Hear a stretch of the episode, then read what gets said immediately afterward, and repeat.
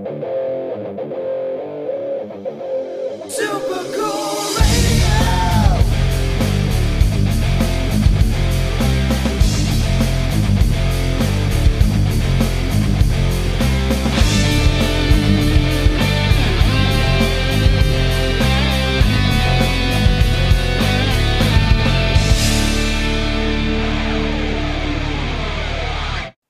Hello, everyone. I am Matthew Thomas. This is Super Cool Radio. Thank you so much for tuning in. Check this out. I got a great guest with me at this time. He's a legendary musician, journalist, music executive, radio personality, and founder of THC Music and Films. Please welcome Thom Hazaert. Yay! Super now, super cool radio is that much cooler right now just because I'm here. Not really. Yeah, I I would say it's more like this cool with you Oh. being around. Right. Well, thank you. Thank you for that wonderful introduction. I'm I'm kind of sort of some of those things, I guess. But yes, yes, I am guilty as charged. I am Thomas Hazaert. For those of you that don't know, I'm a legendary whatever he said. well, that's what your Wikipedia page tell me. So that's what I'm Well, rolling. no, with. hey, I'll, I'll roll with it too. If that's what Wikipedia says, it's got to be true. That's right. I've never seen anything on Wikipedia that's just false. I've never seen that in my life. Hey, you know they actually are super anal about that. Like they, they're anal, man. Like I've went into, you know, I manage a lot of people, and and Yeah. I, I've gone in to change stuff on people's Wikipedia pages that's wrong, and they immediately change it back. It's like they're, it's crazy. Like the amount of, like the amount of attention that they pay to keeping that accurate to what they think is accurate anyway. So. Hey, Wikipedia, Wikipedia says I'm legendary. I'm fucking legendary. That's right. I'll go with it. No, no way around it. If, if it's on the internet, it has to be right. Oh, it has to be. So, so I was kind of, as I said in the intro, a lot of those things is, uh, you know, what I've said applies to you. So, uh, when you first started in the music industry, do you think you'd, you know, be involved in all of those aspects when you first started? I mean, I was 14 years old when I started, you know, so of course in your head, you know, you think, yeah, I'm going to do all this big shit. And I mean, I've ended up doing some pretty mind blowing shit over the years, you know, that like, where if I could go back to 15 year old me, I'd probably like, dude, check this out, you know. But yeah, I mean, like, you always, you know, think you're going to be a huge fucking rock star and do all this crazy shit when you're a kid. And some people actually do it. And, you know, I, I'm blessed to have ended up, you know, pretty much checking everything off my bucket list. And, yeah, you know, I, I- started really young, man. I started doing this stuff when I was 14, 15 years old. And I'm 47 now, I think. So, I mean, literally 30 years, 30 plus years I've been doing this stuff. So, yeah, I mean, it's cool. It's exciting. It's, I've gotten to work with every band I've ever really loved. I've gotten to do crazy, crazy, crazy shit, you know? So, yeah, it's, so, so I guess I'm kind of dancing around your question. Yes and no. I mean, look, if you would have told me when I was 15, I'd do half the shit I did, it, my head probably would have exploded. But at the same time, in your braggadocious young teenage mind, you're like, fuck yeah, I'm going to be the biggest rock star ever, you know? So somewhere in the middle. No, I, I, I totally get. I know when when I first started, I was like, "Oh, I'm gonna do all this stuff," and like you know, like ego wise, like your ego speaks like, "Yeah, I'm gonna be the best at all this and everything." And you know, for the most part, a lot of things have worked out. But like it, a lot of your ego uh, speaking, but then like when you actually start accomplishing stuff, like you look back, it's like, "Damn, I did all of this. That's pretty tight." Yeah, and I've been doing, I mean, crazy. I mean, I've legitimately been working in the business. What's the matter? What do you want? Oh, you want another treat? Hang on, my dog needs another treat. No yeah, problem. and, and, and you know when you, yeah, I've, I've legitimately been working in the business since I was 15. I started as a writer, and you know, and and you know, by the time I was 18, 19, I'd discovered some pretty big bands and done some pretty big shit, and you know, so yeah, I mean, it's it's it's it's fun to have a 30 year, you know, dare I say, legacy to look back on and go, holy shit, man, I did a lot of stuff. For sure. And like when you were first starting out, what were like some challenges you had to overcome while you know breaking into the music industry? I, mean, look, I was some broke kid from Wisconsin, man. You know, and it's like the music business. I mean, I mean, it's kind of changed a bit now after the internet. You got to keep in mind, this is all pre-internet. This was magazines and newspapers, and and it, it was kind of a kind of a good old boys club. You know, you had to know somebody, and you know, it, it's not like a thing where you can just walk in. And I, I, had some cool people who supported me and and and really helped me out and gave me my kind of first opportunities. But it's it's a really, especially then, it was like a multi-billion dollar business, and they didn't just want, excuse me, they didn't just want anybody in it, and it wasn't a thing anybody it wasn't easy to break into. You couldn't you know when you wanted to make a record then it cost you tens hundreds of thousand dollars. You couldn't just make a record in your basement and then put it on itunes and oh look i'm a band you know there was a real process you had to go through to as an artist or as an executive you know and you had to you know climb these major label channels and and and get in with these major label people that really don't give a shit about anybody. You know what I mean? So it was there's a lot of challenges, and I, I think there's challenges now. I think they're different. I, I don't know. I, I'd assume it's way easier now to be in the music business or just say you're in the music business because you can again you can you know everything's more attainable on a personal level than it was then then you had these big corporate machines that you know radio and mtv and record stores and it was just a a way bigger machine that you had to ingratiate yourself to and, and be a part of to really be successful and, and, and do things in the business, you know?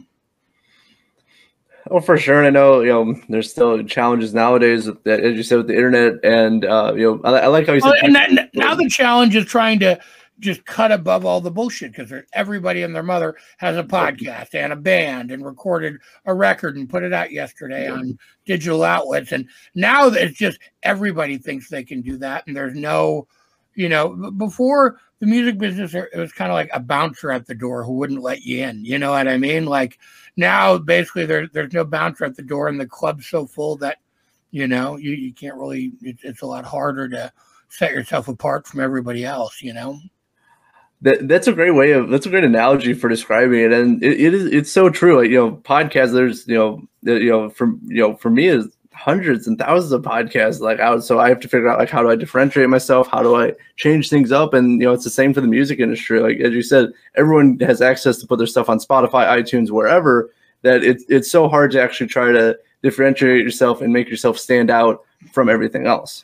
Oh yeah, everybody's on social media pushing their stuff, and there's no you know, basically back in the day, back in my day, you, you know, there was like eight record labels and, you know, there was one radio station in your town and a couple big magazines, and you had to get in the door of those, period. You know what I mean? Like there was a few indie labels, there was Metal Blade and then Roadrunner. There's a handful, but there wasn't like it is now. Everybody and their mother has a label out of their basement.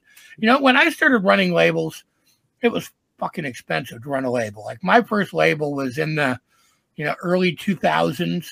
And, you know, I had distribution through E1 and you had to spend tens of thousand dollars to buy into retail programs and buy your shit into stores. And you, you had to get yourself into Best Buy and Hot Topic and Musicland and Sam Goody and Tower. And there was so much more to it now than, oh, I put a record on Spotify. I'm going to do some ads on Facebook. You know what I mean? Like that's what it is now. You know, it was so you know, and and, and you know, even my last label I had, you know, THC. I started basically the first label. I I was like, okay, I hate labels. I'm done with this. Five years later, I started another one, and then I'm like, okay, I hate this. I'm done with it. And then I was prompted by someone else to get involved with another one. But even that one, you know, I still, I mean, again, in my eyes, I still see that major label work ethic, that major label way of doing things.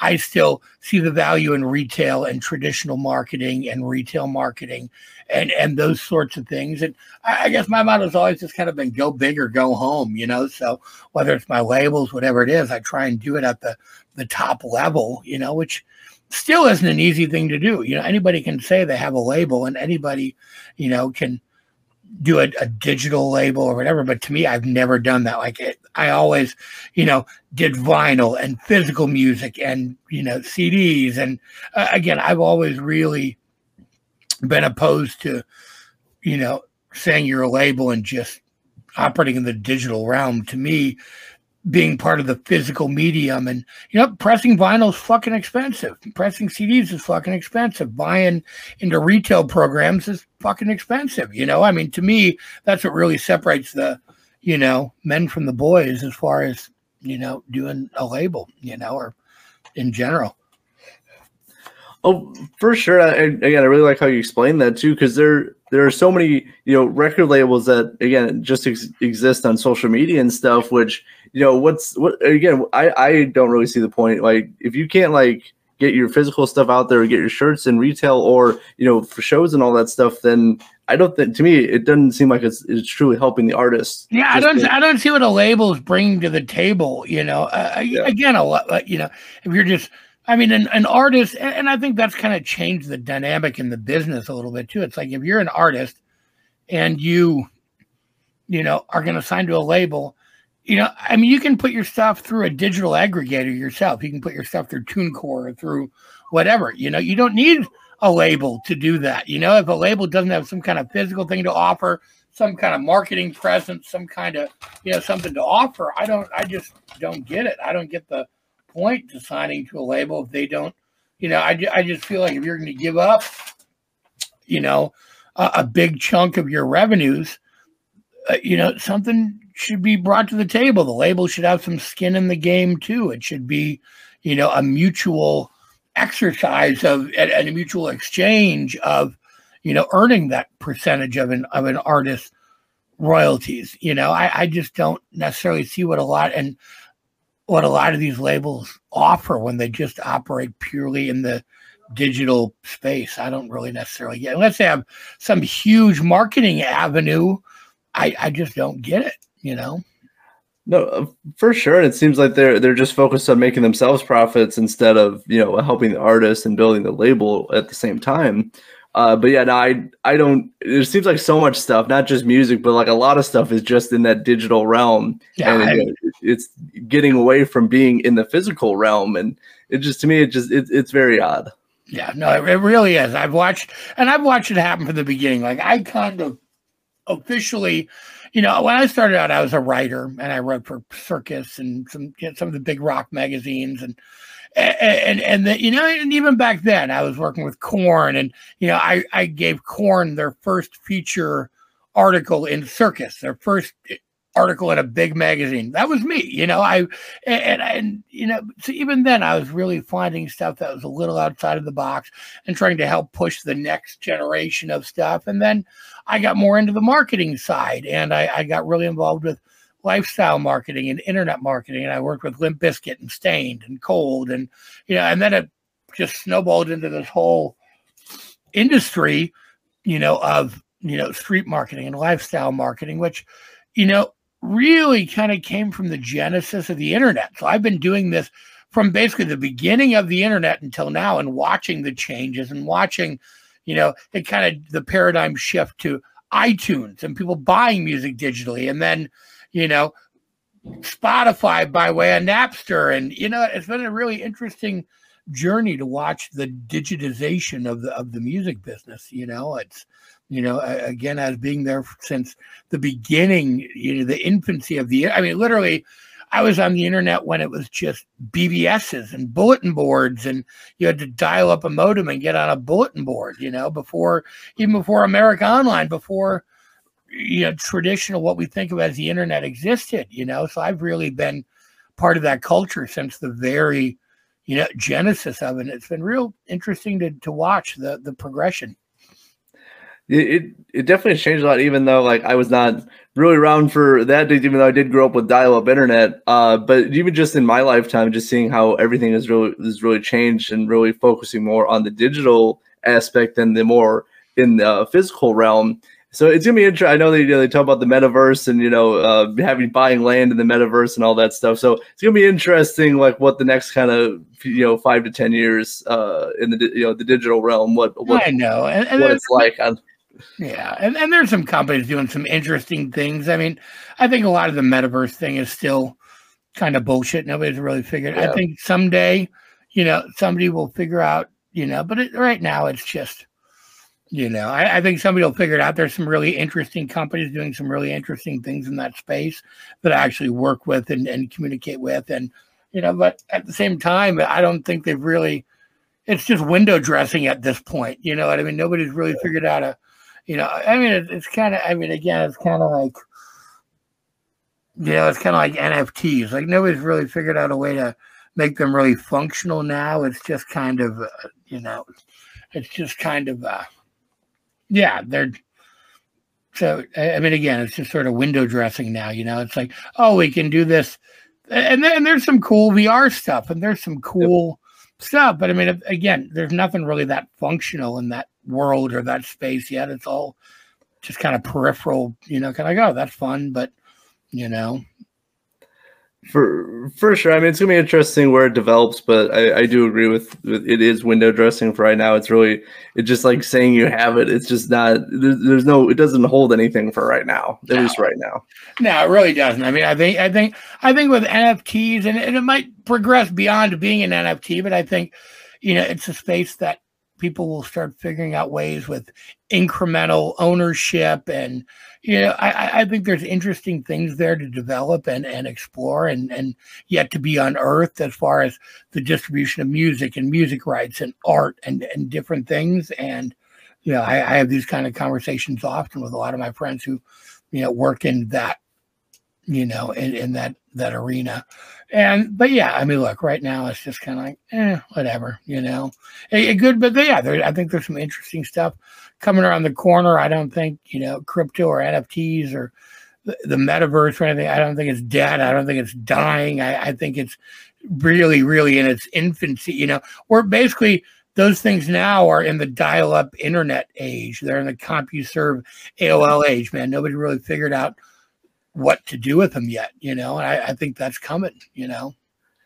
Oh, it definitely will. And I know just technology itself has been, you know, the cycle of like getting new technology and advances in technology has been going faster and faster. So no, we're definitely going to see. But yes, it is. It's still in the infancy. What like the metaverse was unveiled what a year ago, two years ago, Yeah, something like a few that. years ago. I mean, look, Yeah. technology technology has come farther in the last half a century than it did the five, ten centuries before it. You know what I mean? So everything's moving along at such a at such an incredible pace. It's just like one, you know, something you know that came out yesterday is obsolete today. You know, it's really kind of fucking. I mean, look at how long broadcast network TV lasted. Look at how long home phones lasted. Like they were invented at the turn of the century, you know, and they, you know, a hundred years before, and then cell phones came out, and then in The 20 years, brick.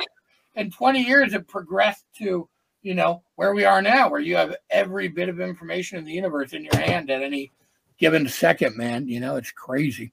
Yeah, and just the size of it too. Like it, you know, cell phones are so small, but they started out as these huge things with these huge antennas. So I, remember my first cell phone. It was, hello. for sure. I remember carrying around a pager, man. I don't know if you're old enough to remember beepers, but My dad had one. Yeah. There you go. Exactly. I'm your dad. I rode. I rode hard like a crack dealer with my pager, running, running to a payphone to call somebody back. Actually, I saw one the other day. I was surprised. I was like, "These still exist? That's crazy." Yeah, I, I, I don't know. I, I don't know if they still do or not. I don't know if they still exist functionally. I'm sure they're still around, but I don't know you can actually like get a pager and pager service. And That's be- I don't know what the point would be. I mean, when you can like You just text. text or call, like I don't know. Yeah, but really, really nice stuff about technology. Talk about very in, in deep with everything. I I did want to talk about because I know um, for you, you you you've been an A and R A and R scout for a long time as well. Like, what do you what do you look for in a band? I mean, now nothing. You know what I mean? It's like, I, I mean, at different points in time, there are different things. You know, but yeah, I worked with, you know, I helped Papa Roach get their deal. You know, I actually, so I did A&R for Jive, and I tried to sign a bunch of bands. You know, really early on that Jive passed on. You know, Papa Roach, and I knew the Linkin Park guys really on. I brought Jive.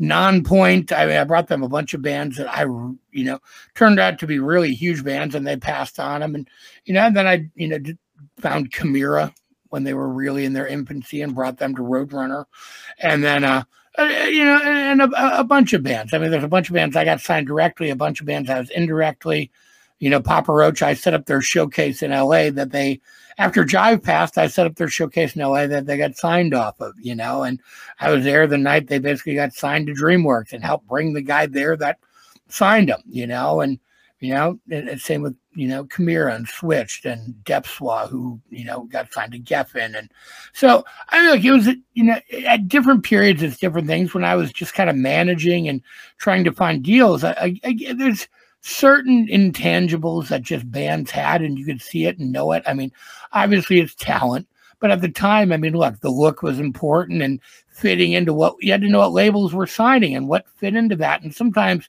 you can break the mold and bring them like like for instance, Chimaira. Roadrunner did not everybody at Roadrunner wanted to sign Chimaira, but the guy who actually ended up signing them, who's a dear friend of mine for decades, didn't want to sign them. He was not into it. it took me two and a half years to break him down and everybody else from Dino from Fear Factory and Stefan from the Deftones and all these uh, Jack Osbourne, all these other guys were hitting him up, going, "You have to sign this band," and he just didn't get it, you know. And finally, one day, he either got it or bowed to the peer pressure, and he signed them. So I mean, sometimes, you know, it, it was just stuff that easily kind of fit in the mold of what was going on.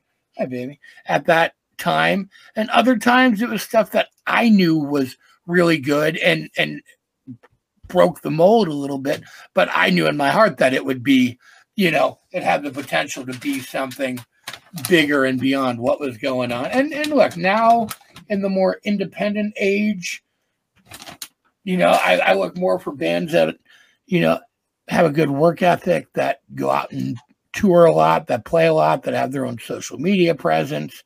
And, and in fairness, I'm not doing a lot of A and R now. I'm actually doing kind of different things. So, but but yeah, I mean, like in the independent era, it kind of shuffled, and then it was bands who had a good social media presence and who could tour and could do things. And uh, bands need to understand going into label deals now that it's not like it used to be. You know, when I was first doing major label deals, we were getting 100, 200, 300, 400,000 dollar deals, million dollar deals, two million dollar deals. You know, I, I helped Adema get signed. They got like a three million dollar deal. You know, it's you know, it, it's changed a lot now. Now that shit doesn't really exist anymore.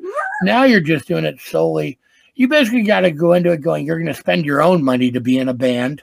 And if you can partner with a label and they bring something to the table, they will. But it's generally not going to be money. You know, it's going to be marketing experience and expertise. And, you know, it, it's just a different, it's a totally different world now. It's a totally different dynamic, you know, as an artist and as you know a label as you know any any position in this business it's a totally different dynamic than it was and this is a totally different conversation than we would have had 15 20 years ago you know Oh, for sure. I know it, it, again, as we were talking about with marketing and technology, it's changed so much, even in, you know, recently. And as you said, with the independent era, that a lot of stuff, as we talked about, you know, bands can do themselves um, you know, unless, you know, unless it's a, such a great deal, but even that is rare, you know, very rare to come by. And I know yeah. I've heard a lot of uh, not so great stories of bands, you know, signing to labels and regretting it. So, I mean, there's there's a lot to consider, like, you know, for bands and signing labels. There, there is, and honestly, a lot of labels now too do like artist services things where they charge the bands. And look, I'm not against that model. I've done it. I do it, but I'm a guy with 30 years of experience and a ton of connections. And, you know, that's what I've always sort of done for the last 30 years. You know, bands would hire me to, you know, do management consulting or marketing consulting or publicity, or they'd hire me to do something. Or a lot of guys would hire me. A lot of people who wanted to start a label would hire me and I would put together their label for them and get it started and help them find artists and get the all of the the pipeline set up for retail and everything else. And so I, I'm not opposed to people getting paid for their work or artists paying a label. It, it, it, and, and, and it goes into more of the realm of a partnership then.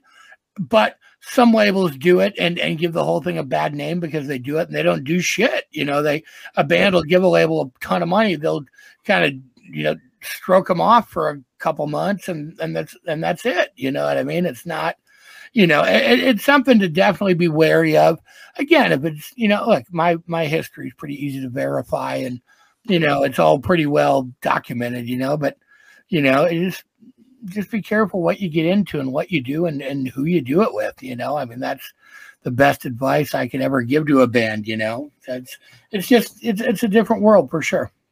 Oh, definitely, and obviously, re- re- reading uh, you know everything, you know the contract, all the stuff, getting in writing is very important. And I'm not saying like for all labels, but just some of the bands who I've interviewed have you know said for particular labels. But for you, I think it's a little bit different because you're bringing you're you're bringing so much experience, connections, and everything that it's you know it, it's a little bit different. Um, you know, working with you compared to like uh, a whole label. Yeah, yeah. Look, I mean, and for all intents and purposes, I kind of am a whole label. You know, when I ran the label for the most Yeah. part, I I ran even the last as- the last labels I ran. You know, I had a partner whose name was on the label. That it was his label. It was our label, but I did all the work. You know, I mean, literally, I did. You know, and, and I had some artists and a publicist who would help with some stuff, and an amazing artist who did a lot of the graphic design stuff, and but a majority 90% of the work i carried on my shoulders retail marketing a&r dealing with the bands. I signed all the bands.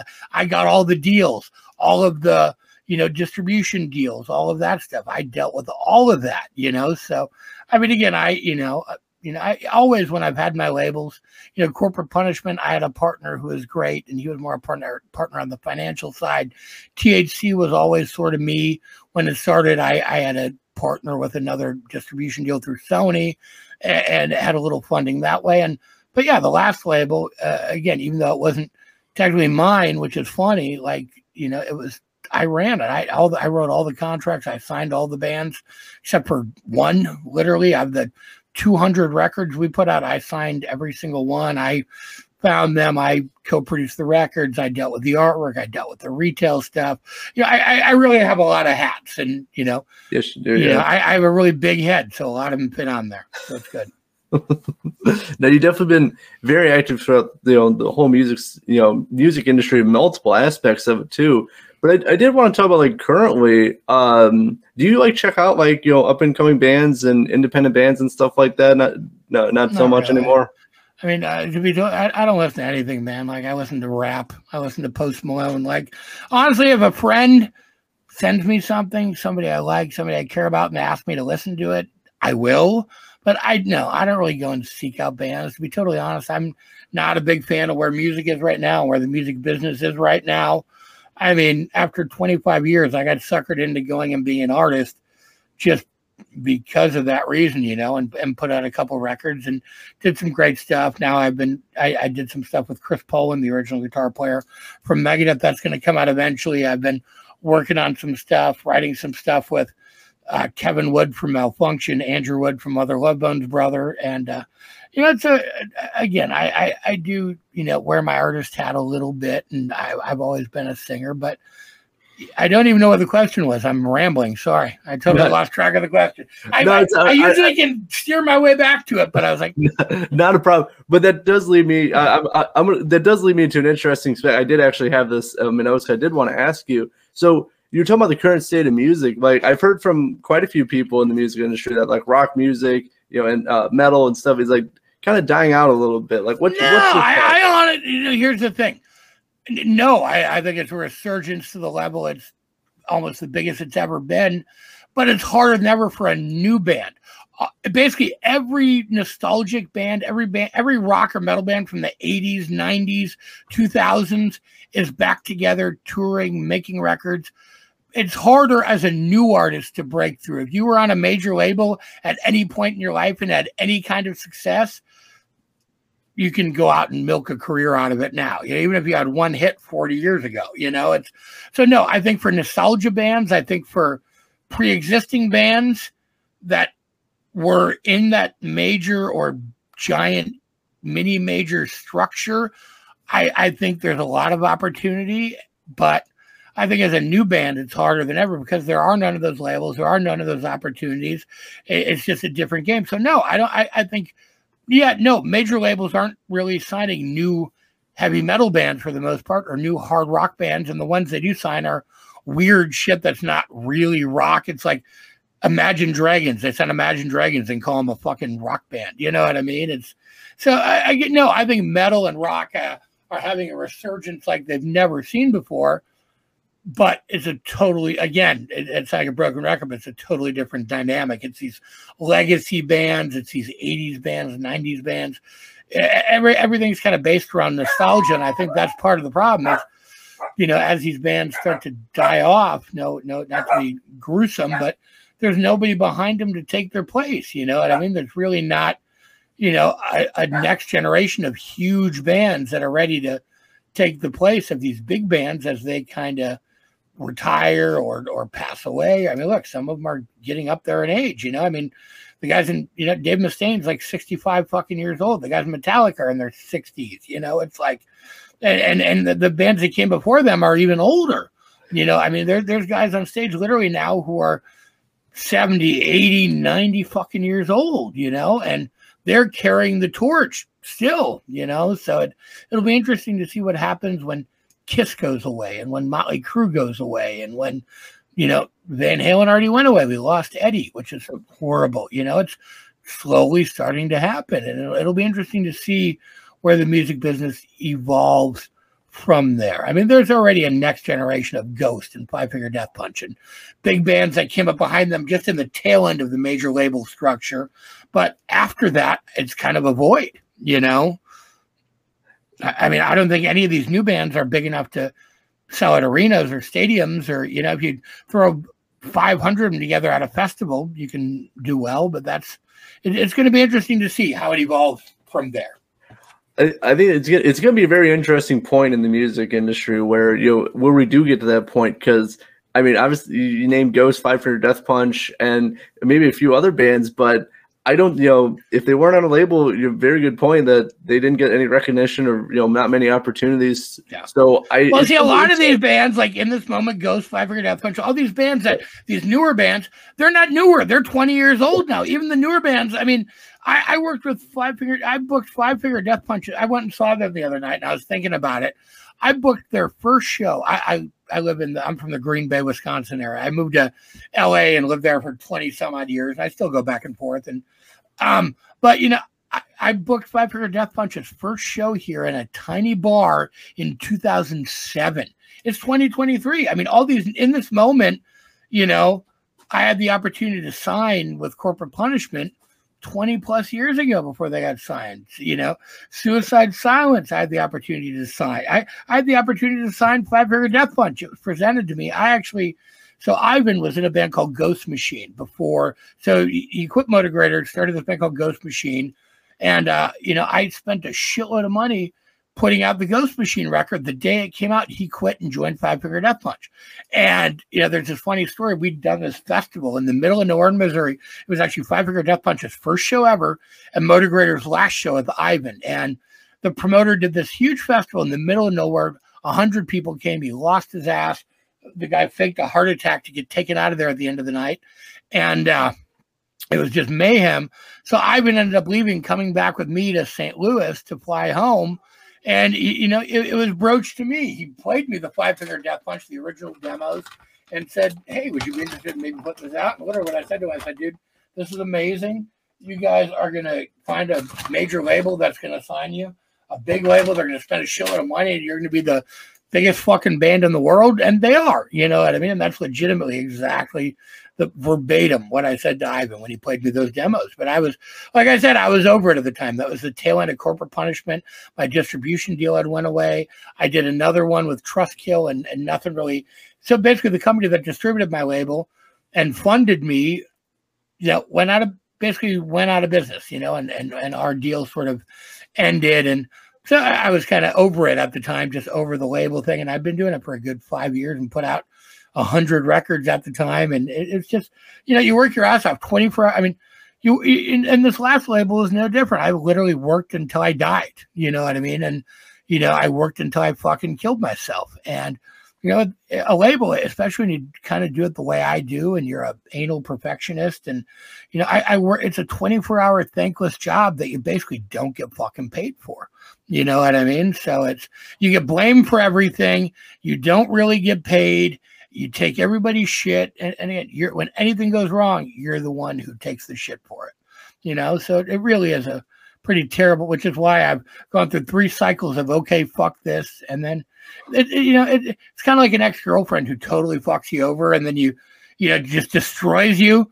but then over after a couple years, you kind of forget and you see him again. You start talking to him, and you can kind of be friendly. And it's kind of like that, you know. After a few years, you know, you kind of forget how bad it was, and you're like, "Yeah, I can do this again." And then you're like, "Oh fuck, okay," you know. And you remember how evil and cruel of a mistress it actually was, you know. So For for sure, but I it, it's kind of funny because that, that applies to many aspects of life. You know, you get It out of something and, and you go, oh, you know, you know, I, I kind of missed this a little bit. You know, maybe I'll go back to it. Oh man, this is exactly as worse as I thought it was. And every time without fail, it's the same fucking thing. You know, the same fucking thing. You know what I mean? So Oh yeah, no, I, I I was a mechanic for a while, and then uh, I got out of it to you know kind of explore this and do my podcast more. And then um, you know I was like I was working on my dad. You know, my dad asked me to work on his car. I'm like, oh sure, you know whatever. And I because I haven't done it in a while, and I get back to it, and I was like, man, this sucks. It's about this is about about what it was when I last uh, last worked on a car. Uh, and yeah, yeah, the funny thing is, I've never had a day job. I've never had a real job. I've never, you know, never. I, I worked on a farm when I was 15, you know, and I worked in a metal foundry for three days when I was 18. And that was nothing, you know, I don't want to do this. And it, it's always struggle and it's always bullshit and you don't make money and it's horrible. And, but I mean, again, if you have an artistic pursuit and something, I mean, that's funny. And I did a podcast. I mean, I did a huge podcast you know, we had Post Malone on. You know, we did these huge things, and I still never made any money off it. I never went, oh my god, I want to make. You know, kudos to you, man. I never went, holy shit, I want to make this. You know, my career, and I'm good at it. That's what I do. I do interviews. I do it, and I never once said, oh, I'm going to try and make this my career and make a living at it. No, fucking thank you. You know, it's again stuff like that. I keep it something I do for fun here and there, and and now I more kind of just go and do other people's podcasts, and you know, it, it's it's fun on both sides. It's fun to be in your seat. It's fun to be in mine. And, you know, when you're me, it kind of ends up being sort of somewhere in the middle, you know? For sure, especially you know being on both both sides of it. But uh, you know, since you, you had a podcast, you've interviewed many musicians. Did you have any favorites that you that you really enjoyed interviewing? I mean, I just mentioned Austin. I mean, Post Malone was awesome. I, I mean, I've interviewed everybody, and everybody's always been cool. You know what I mean? I've, you know, I I've had I've literally I've interviewed everybody.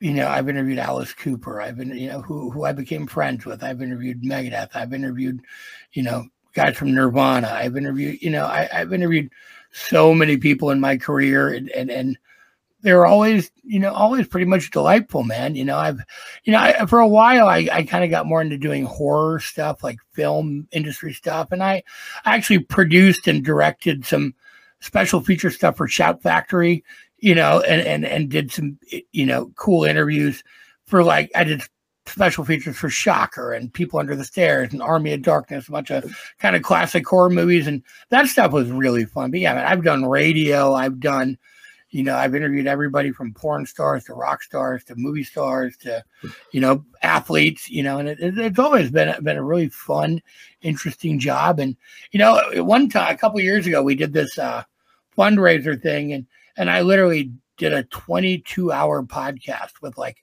200 guests on it. Like at the end of that, I wanted to shoot myself in the fucking head, but it was amazing. It was, it, every, I came, Zakk Wylde was on it, the Twisted Sister guys. I mean, I, I can't even, it was just insane, dude. And then we did a follow up that was 10 hours the next weekend.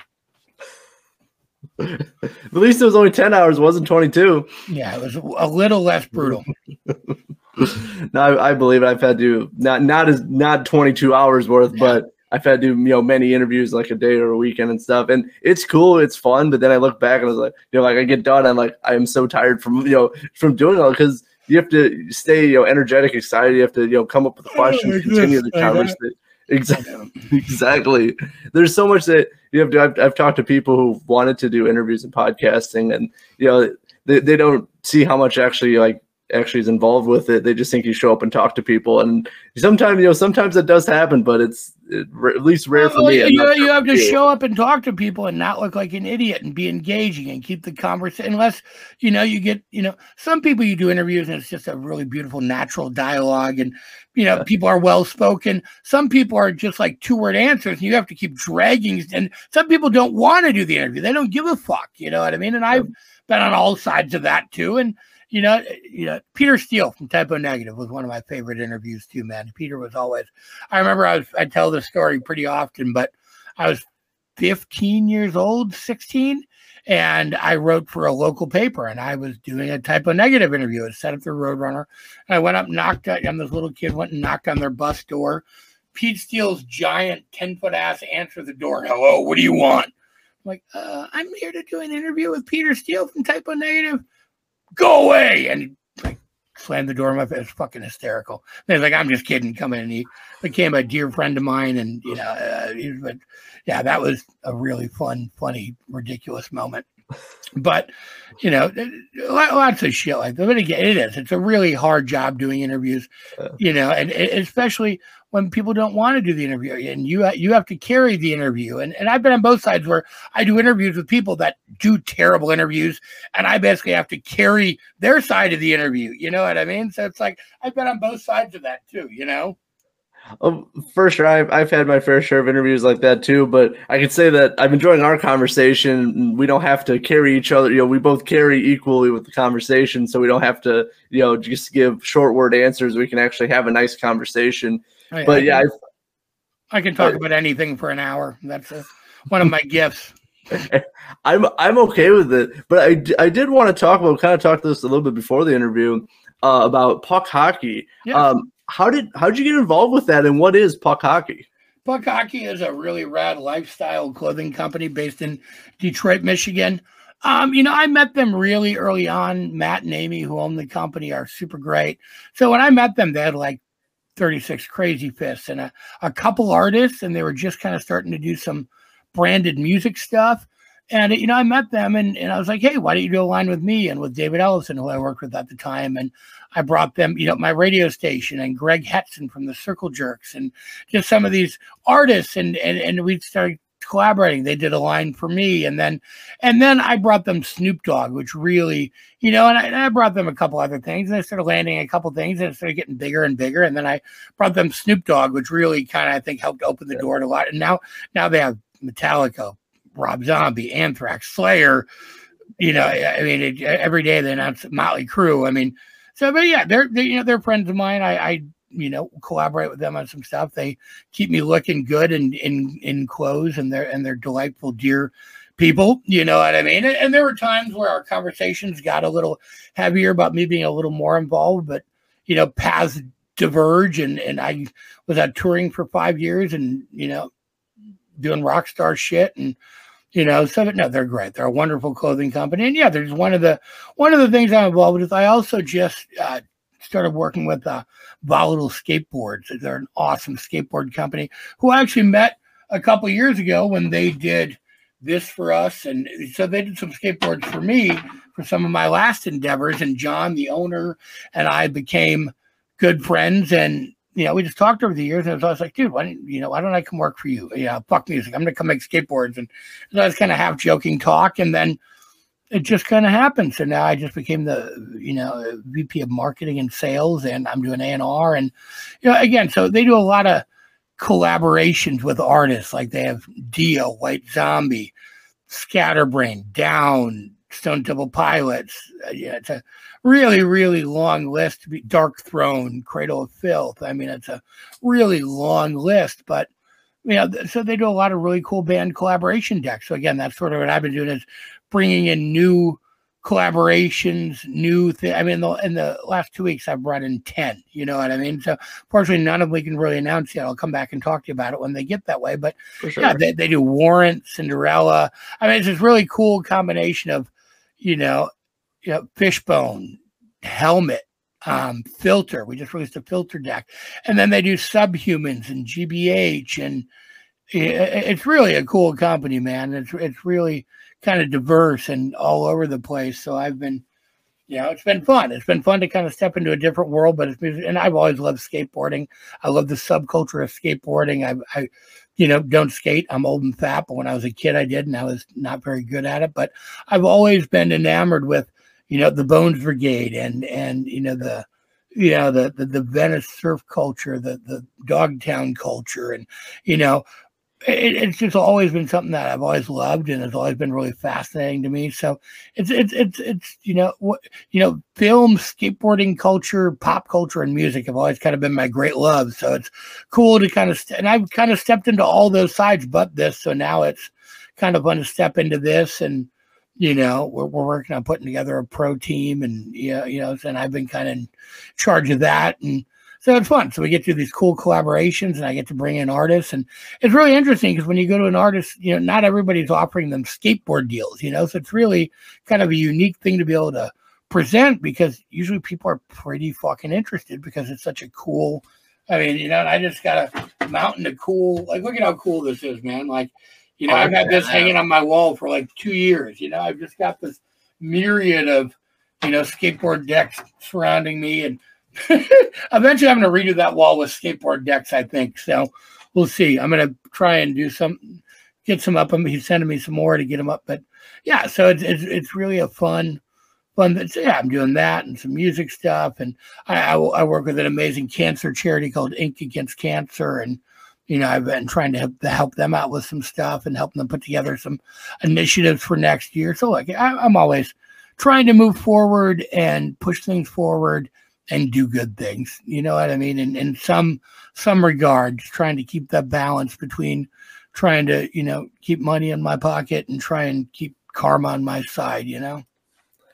And honestly, I mean that, that's it's a- it's a great way out, great way of uh, you know, great outlook, great way of doing things. I mean, that skateboard looked badass. So I mean, Thank you. But, but you're you're staying Yeah, busy. go, go go check out volatileskateboards.com. I mean, all the decks are so cool, and there's so many of them, man. Like literally, we have like a hundred collaborate, and we also do Kemper snowboards. We do their decks. I mean, there- it's, it's honestly the biggest niche has been the artist collaborations, which are which are so good. And honestly, I've been doing a lot of designing decks and and, and you know so for the past couple weeks I, I really kind of got sucker I'm, you know I'm a graphic designer too so I kind of got you know I, I think I've designed like 50 decks in the last two weeks like literally today all day I designed like six decks today for a couple huge collaborations that we're about to announce and you know it's that funny. I wasn't even intending to do it. It was just like here give me it. I'll do it. And, and that's the thing with running away where most of the things I do is it's just I learn how to do things because nobody else can do it and then I just know how to do it. And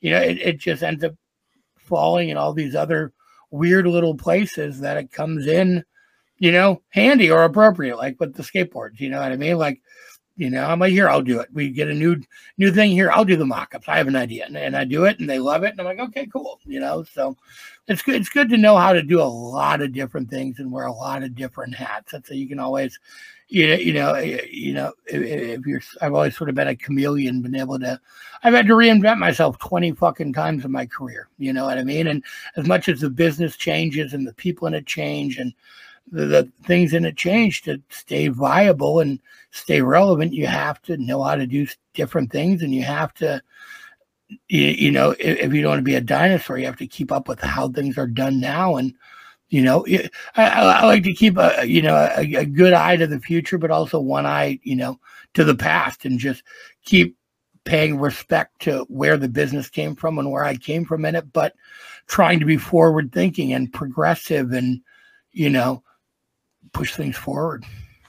Oh, for sure. And uh, honestly, that you have to be. You can't just rely on just like one skill set. You have to be as versatile as you can and learn different skills to apply them to different aspects. You know, even you know, music and skateboard. You know, kind of kind of related some some degree, but not like completely. But to be able to transfer your you know what you learned from running a label to now designing skateboards, it, it, you have to be as versatile as possible. That way, you can keep evolving. You know, you've had a thirty year career. You're not the same person when you first started. Now I'm way older and way older and fatter and I got kids now and yeah, you end, yeah, you definitely end up in different seasons in your life and end up in different and yeah, I mean look, so many of my skills were you know, I mean again, so at the skateboard company I'm kind of taking over the sales and and sort of the retail aspect of it and the marketing and it's all pretty interchangeable with the music business, you know, especially because a lot of the decks we do are music collaborations, you know what I mean? So it's really really, you know, just right in the wheelhouse of what I do, and even more so than I thought it would be. You know, there's more of these little bits and pieces of things that I do, and you know, random skill sets I have that have come in pretty damn handy, you know. But really, it's it's really just about at the end of the day, it's just about people and being able to deal with people and having people like you, you know, and trying to maintain relationships and you know. that that is a huge thing like especially when i first started like networking relationships these you know connections that that that's like the honestly like that's one of the biggest foundations for anything really No, it really is, especially anything in entertainment. I mean, like it's all about communication, and trying to be a effective communicator, whether it's verbal, whether it's you know the written word, whether it's emails, whatever it is. I mean, being an effective communicator is literally the most important skill to have, whatever business you're in. Honestly, you know, and it's always you know sort of been the cru- the crux of what I do. You know, it's like yeah, I can do this other shit, but you know, trying to just juggle, you know, uh, yeah, being a juggler as well, you know, trying to juggle 50 things, but try and maintain effective communication. And, and again, you know, just you, you always get caught in weird situations and you get fucked over by things. You got to be able to reinvent yourself and move on from it. And I've had plenty of those situations in my life where I've gotten fucked over by situations both in and out of my control. And, it, you know, I think how you deal with that and bounce back from that and what you do is kind of what, you know, defines who you are as a as a person and as a an entrepreneur and a business person, you know. oh for sure. You have to i mean it, it's gonna happen eventually to everybody you know? You, you never know when when stuff might stuff like that might happen but i mean you just have to dust yourself off reinvent yourself and go in either a different direction or pursue the same direction but a different way. I mean that that's that's all you really can do with that. Life's gonna it's gonna happen in life eventually for everybody. Oh yeah, you're gonna get kicked in the nuts a whole lot. If if you oh, and that's not gender specific. If you have nuts, I mean you're gonna just get kicked just kicked, period. And then when you're down, they'll mm-hmm. kick you some more. And then when you're getting back up, they'll kick you some more. And then if you finally get back up, they'll kick you some more. So it's those who can stay up that, you know, succeed and thrive and go forward. Oh yeah, I mean that honestly, that's all you that's all you can really do anymore. but Thom, I, I I really appreciate hanging out with you. Thanks so much for stopping by. Super Cool Radio. I, as I wrap this up, so you know, 2023 coming up very fast. We're at the end of December. What's kind of your plans and outlook for next year? lots of fucking skateboards. I mean, that's really it for right now. I have some music I'm going to finish. I think that stuff I did with Chris Poland is hopefully finally going to come out and see the light of day. And, you know, I, again, we have probably 20 skateboard collaborations we're going to launch in the new year. And, you know, I, I, again, I'll, I'll always be looking for new stuff and new artists and new collaborations. And, you know, I, also work with a clothing company called Devil Horn from the UK and, you know, doing some, some things with them. And, again, just kind of looking to see what presents itself next. Right, I I I, really di- dig it. I look forward to seeing uh like what you come up with for next year. I look forward to seeing all those cool skateboard collaborations. I'm definitely very interested. So I look forward to all that for next year as well. Definitely. If anybody want to wants to find me on social media, they can. T H O M H A Z A E R T, Facebook, Instagram, the usual bullshit, volatile skateboards, volatileskateboards.com, devilhornltd.com, puck hockey, P U C K H C K Y.com, and mm, all kinds of cool shit. Find it. I, I will drop some links for all things for yourself, puck hockey, devil's horns, and volatile skateboards. All that in the description of this podcast as well. But Thom, awesome time hanging out with you. Thank you so much. Awesome, man. Thank you so much. I will talk to you soon. Sounds good for Thom Hazaert. I'm your host as always, Matthew Thomas. Thank you so much for watching. Listen to Super Cool Radio, and remember, stay frosty.